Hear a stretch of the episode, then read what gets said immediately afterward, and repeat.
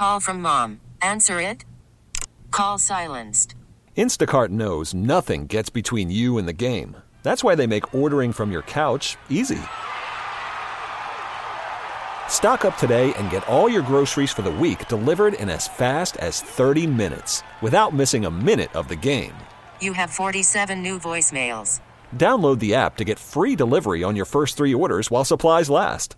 Minimum ten dollars per order. Additional terms apply. I mean, the back-to-school promos at the stores have been going on for a while, but it's it's really, you know, once you get into August, it's, it's time to really think about a bunch of stuff. And at the state level, there's a lot going on. And uh, we have a lot of time. I don't know if we can get it all in in eight minutes, um, but I do want to bring in Doctor John Maduko, uh, president of the Connecticut State College and Universities. Uh, Doctor Maduko, good morning. How are you, sir?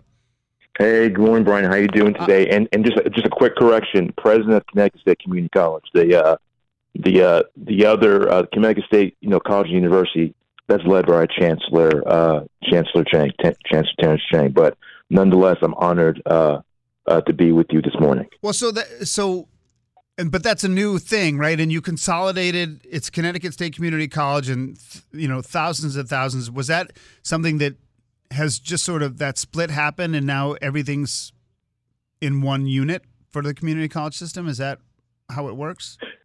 Yeah, yeah, more or less, right? So we've had over sixty years um, of, of legacy and, and greatness from our community colleges across the state. And, and, and we had twelve legacy uh, community colleges. And as of July first of this year, we officially were granted our um, approval for accreditation um, by our accreditor, NECHE, to be a singly accredited statewide community college. So we're simply just one community college that has eighteen locations across the state. Which makes total sense, um, and, mm-hmm. and probably the way, way it should be. Now, there's a lot of different issues I want to get into. One is sort of like, how's it going in enrollment? I want to deal with A I. I want to deal with the Supreme Court case. I guess I'll just sort of start in general, like how how is it how is enrollment, and and w- what's new for this coming year under under your leadership? Yeah, yeah, absolutely. Thank you for the question. So enrollment, we're trending right now about one percent above where we were last year, right? So we're so that so that's been, I'll take a positive indicator all day, every day. You know, last year we served north of seventy thousand students. So that was about forty-nine thousand credit-based students and about twenty-one thousand non-credit students. And we're trending to kind of be in that same range for, you know, for this year, which is really be positive um, and welcoming, because obviously enrollment in higher education, especially in New England, not only has been down year over year, but will continue to be that way for the upcoming year. So for us to be one percent above tells you, you know, people in Connecticut are interested in terms of either uh, continuing their education or starting their education with us, and we can't be more happy about that. And and how do, is is it free for everybody? How does it work from a payment yeah. standpoint? Yeah, yeah. So we have PAC. PAC is a Pledge to Advance Connecticut, and that's our free college tuition program. It's basically last dollar, right? So students who apply for FAFSA, that's the federal financial aid, based on the um, algorithm or assessment from the feds in terms of what a student is anticipated to get, our PAC program is last dollar. So whatever whatever the Pell Grant, which is basically federal funds, does not co- cover, the PAC grant will take care of everything else as it relates to tuition and fees. And the eligibility is based on applying for FAFSA. You have to be a, a Connecticut resident. You have to be either a new or returning student, and either, you know, full-time or part-time. And these are these have been changes per our great uh, uh, General Assembly, um, our state legislature, who's continued to kind of expand the flexibility of options so more and more Connecticut residents can apply and take advantage of such a great program. We're talking with Doctor John Maduko, of course, president of the uh, State Community College System here in Connecticut. And, you know, it's obviously the value proposition has been something we talked about a, a lot. You know, if you do two years to your community college, then you can transfer to a four-year and get your bachelor's. It's the most cost-effective way to get your education if that's the way you want you want to do it. Uh, there's a couple things. You know, my wife works in education, and, and, and this whole use of artificial intelligence, and a lot of people in academics, they're like, well, we can't like ban it. The kids already know it and use it. So how do we embrace it? I mean, how how much a priority is it to try to figure out what to do with this technology, which is changing in real time? Yeah, you know, it's uh, Yeah, I look at it as a huge opportunity. I mean, there are concerns. There are concerns that's been expressed by our faculty, concerns that have been expressed by higher education purists and advocates, and even our administration. And we feel like there's a huge opportunity for us to become well-versed in what is this A I technology? How is it going to impact the classroom and learning experience?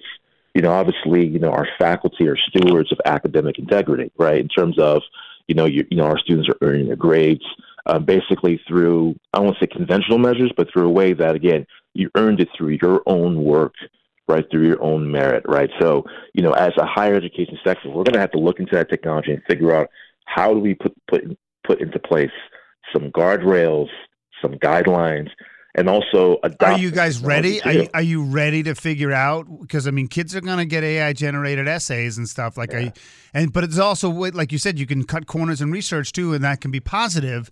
But also you want to develop skills for stuff, too. So, I mean, there's a whole multi-dimensional challenge here.